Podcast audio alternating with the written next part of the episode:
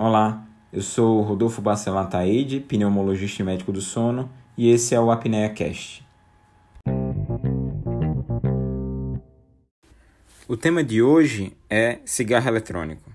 A gente vive hoje um momento extremamente importante dentro do cuidado respiratório, já que existe essa febre no uso dos cigarros eletrônicos, muitas vezes com a ideia de que eles são inertes, de que eles não causam nenhum mal, mas a gente está tendo várias provas de que isso não é uma verdade. Para entender um pouquinho como o cigarro eletrônico começou, a gente volta até a década de, 30, de 20, na verdade, em 1927, Jay Robinson ele patenteia um primeiro vaporizador eletrônico e depois você tem diversas outras patentes entre 1930 até a década de 80, mas esses nunca foram comercializados. E o motivo foi porque o tabagismo real estava em alta. Até que em 2001, um chinês, um farmacêutico chinês, ele inventa o cigarro eletrônico é, moderno, onde através do uso de um ultrassom de alta frequência ele consegue vaporizar um jato pressurizado de líquido contendo nicotina. O objetivo desse inventor, Ron Leak, foi de que houvesse uma forma de consumo de nicotina que não trouxesse todos aqueles males que a gente já sabe da queima do cigarro, do cigarro tradicional, porque o pai dele faleceu de câncer de pulmão. E com a evolução da tecnologia, cada vez com baterias mais compactas e baratas, existe a chegada do cigarro eletrônico no mercado chinês por volta de 2004. Nos Estados Unidos e na União Europeia, ele só é vendido na internet até por volta de 2007, quando a empresa é, que, come que começou a produzir o cigarro eletrônico na China ela é internacionalizada e várias indústrias do cigarro tradicional elas começam a é, investir na produção desse, desse cigarro eletrônico. Tanto que hoje, uma boa parte das vendas de cigarro eletrônico está nas mãos da indústria do tabaco usual. A British American Tobacco, a Philip Morris, a Japan Tobacco, todas elas, elas têm subsidiárias produtoras de cigarros eletrônicos, o que mostra que o objetivo não é o, a saúde da população, e sim com que as, que as pessoas fiquem viciadas na nicotina. Trazendo um pouquinho da evolução dos cigarros eletrônicos, existem gerações de cigarros eletrônicos, inclusive existe uma certa polêmica em termos da terceira geração. Se a gente pode dividir a terceira geração em terceira e quarta, ou acreditar que terceira e quarta são a mesma geração. Mas todos eles vieram do primeiro cigarro, que foram os cigar likes, que eram cigarros parecidos com o cigarro tradicional, que tinham uma luz de LED na ponta que acendia, uma, que acendia ao, ao haver aquela inalação todos com bateria recarregável de lítio, e que acima da bateria tinha uma câmara atomizadora que era responsável por aquecer a solução e produzir o vapor. Assim, tinha um cartucho com a substância a ser consumida e o veículo, que o mais comum é o propilenoglicol, e um sensor na ponta, que quando havia-se a percepção da inalação, é, você tinha a produção de toda essa cadeia para desencadear a formação da fumaça ou do vapor a ser consumido. Existiram, então, uma evolução na tecnologia, os vaporizadores de segunda geração são chamados de pen ou vapes, que eles têm baterias maiores, uma maior voltagem e é possível trocar-se as essências, o que aumenta bastante a possibilidade de consumo. E evolui-se então para os também é, mais modernos, os vaporizadores de terceira geração, cigarros eletrônicos de terceira geração chamados de mods. Eles que são de baterias maiores e mais customizáveis. Existe a quarta geração, algumas fontes consideram assim, em que você tem a possibilidade de customização total, temperatura, quantidade de fumaça, e esse é o que a gente começa a ver sendo mais utilizado também. Quais são os efeitos do cigarro eletrônico e por que se começou a utilizar o cigarro eletrônico? Porque ainda, na verdade, existe uma polêmica em relação ao cigarro eletrônico. Existe uma justificativa de uso. Quem advoga o uso do cigarro eletrônico diz que a ideia é que haja um auxílio na cessação do tabagismo. Seria uma outra forma de terapia de reposição nicotínica, do mesmo jeito que acontece com os adesivos e as gomas. E o formato do cigarro auxiliaria naquela questão do hábito. Diversos trabalhos tentaram mostrar isso, não é um número muito expressivo, mas eles existem. E inicialmente viu-se uma tendência as pessoas que procuravam cigarro eletrônico pararem de fumar mais facilmente. Mas o que acontece? Existe um viés nesse sentido. A pessoa que procura o cigarro eletrônico já quer parar de fumar. Então ela já está motivada a isso.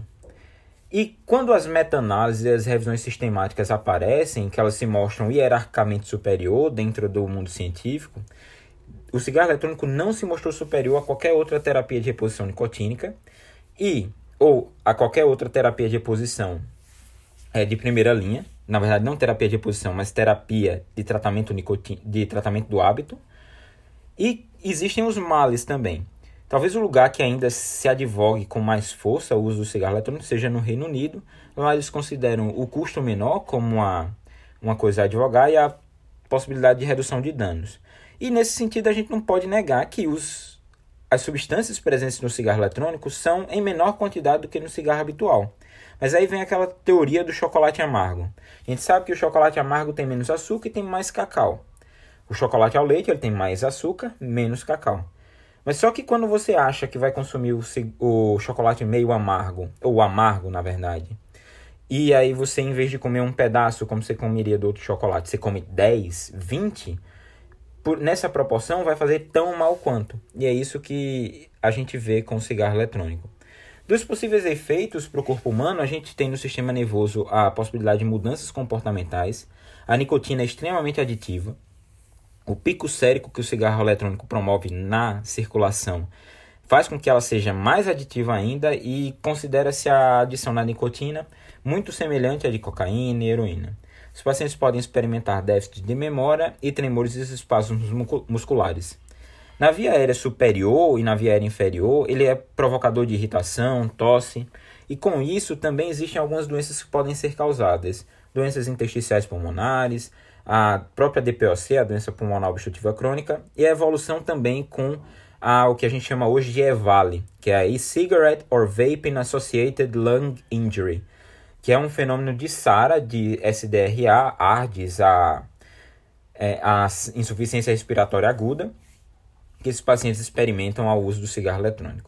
No sistema imunológico, gente, as substâncias presentes no cigarro eletrônico são cancerígenas e também existe uma redução da eficiência imunológica. Você tem uma queda da atividade macrofágica na via aérea, os indivíduos ficam mais suscetíveis à infecção. Outros efeitos também vêm da, do próprio contato. Então, irritação ocular, dermatite de contato e queimaduras são possíveis. Também da intoxicação nicotínica, os pacientes podem experimentar náuseas, vômitos e dor abdominal. O que, é que tem na fumaça do cigarro eletrônico? O que, é que foi encontrado? Tem nicotina, existem aldeídos, então tem formaldeído, acetaldeído, acroleína, acetona, propil... dos, dos, das substâncias voláteis orgânicas. Tem o propilenoglicol, glicerina, tolueno.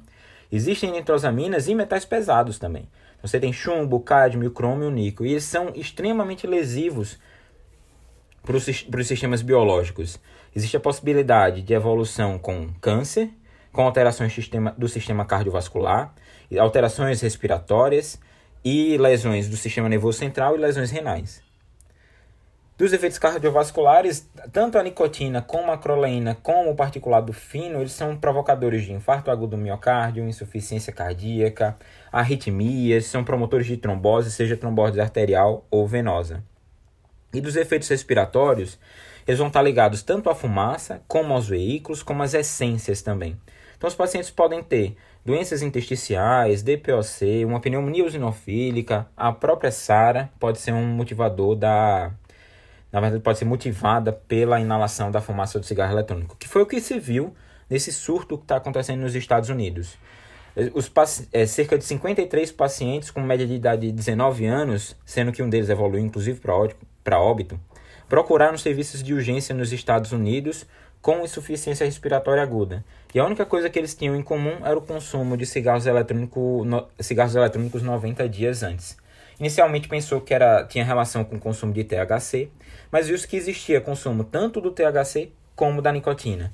Então a gente ainda está avaliando o que realmente está acontecendo com esses pacientes. Daí surge a EVALI. Essa é a doença, síndrome da angústia respiratória aguda, causada pela inalação da, ou uso dos cigarettes e dos vapings. Hoje, o último report, que é de 8 de novembro do CDC, diz que são 2.051 casos e já são 39 óbitos. O que, é que a gente sabe de novo em relação a isso? Que em lavado broncoalveolar de 29 pacientes foi encontrado acetato de vitamina E, sendo que 82% desses pacientes usavam THC e 62% usavam nicotina. Então aí, pela proporção, pela matemática, a gente vê que tinha gente que usava as duas coisas. Não, é a relação de causa e efeito? Não, é muito cedo para dizer isso, mas já é um princípio na investigação. Pensando que você está andando com a bateria na boca ou no bolso, essa bateria pode explodir. E quando ela explode no bolso, queima. É um efeito que pode acontecer. Mas quando ela explode na boca, você perde dentes. Como está próximo da face, existem casos relatados de cegueira e perda ocular. E é, basta só uma busca no Google para a gente ver o quão danoso essas, essas, o quão danosas essas explosões podem ser. Em relação à exposição passiva, não existem dados ainda que reforcem os riscos ou reforcem a segurança. Mas o que, que sugere é que ambientes confinados, muita fumaça, as pessoas que estão lá vão passivamente inalar. E acredita-se que também exista nocividade nessa inalação. Mas não dá para pensar em cigarro eletrônico só como um fenômeno tabágico, ele é um fenômeno cultural. A gente está experimentando hoje o que se viveu também com o cigarro tradicional. As propagandas são muito semelhantes. A abordagem de castas, de jovens, de pessoas que querem sentir coisas diferentes, a abordagem cultural da coisa, ela é igual. A presença da mídia, a você ter atores de Hollywood fazendo consumo das substâncias, isso leva a uma nova geração que não experimentou ou não viveu ou não viu o que o cigarro tradicional causou a consumir o cigarro eletrônico.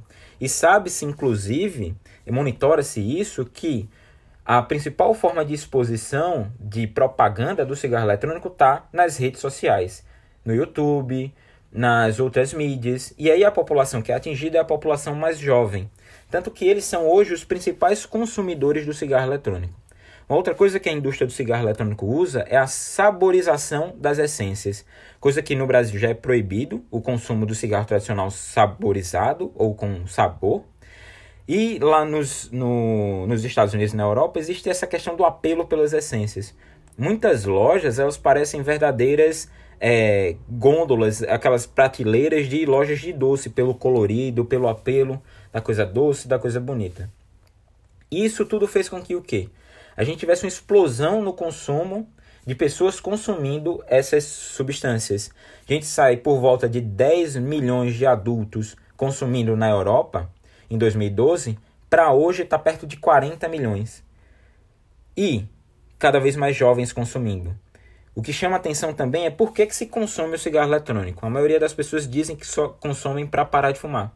Mas há quem diga que acha que o cigarro eletrônico é menos nocivo do que o próprio ta o tabaco tradicional, que é mais barato ou até que gosta mais do sabor.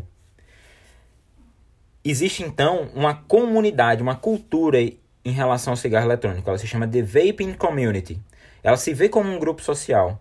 E aí você tem diversos encontros em redes sociais, como Facebook, Reddit. Tanto que em 2014 o Oxford Dictionary ele coloca como Word of the Year a palavra vape. E dentro dessa classe, dessa cultura, existe ainda uma subcultura que é o cloud chasing. São aquelas pessoas que mudam as, serp as serpentinas das baterias para chegar a uma maior potência. E elas fazem essa tunificação, esse tuning, para ter uma maior concentração de fumaça. E elas são aquelas pessoas que inalam a, uma grande quantidade de fumaça, que fazem aquela verdadeira chaminé. São aquelas pessoas que fazem os que chamam de vape tricks, o, as manobras, aquela coisa de sair os círculos na hora de exalar a, a, o vapor. Não se engane, é uma indústria que movimenta cerca de 10 bilhões de dólares por ano. Acredita-se que em 2023 ele vai ser mais vendido que o cigarro tradicional e que aproximadamente 50% dessas vendas se dá pela internet. Mostra então o público que consome, é o público jovem que está nas redes sociais, que está na internet, que faz uso do e-commerce e aí, em 2015, já se sabia que 80% das vezes das vendas do cigarro eletrônico elas vêm de subsidiárias da indústria do tabaco. Novamente, o objetivo é o vício na nicotina. A evolução dos cigarros eletrônicos é para as formas híbridas. A principal dela é o Heat Not Burn. É aquela coisa, a ideia de que não queima, não faz mal. É um híbrido entre o cigarro eletrônico e o cigarro habitual. E o principal, a principal marca talvez seja o IQOS, que usa inclusive o nome de IQOS porque I quit of smoking. Essa ideia também do clean, do stylish, que usa o que se chama de Apple Design, um design limpo, a caixa parece realmente a caixa de um smartphone. É, o que vai acontecer é que esses IQOS, esses Read Not Burn, vão ser aquecedores que vão, a, vão aquecer, então, consequentemente, uma amostra de tabaco para que haja uma emissão de nicotina, é o híbrido do cigarro tradicional sendo aquecido de maneira eletrônica.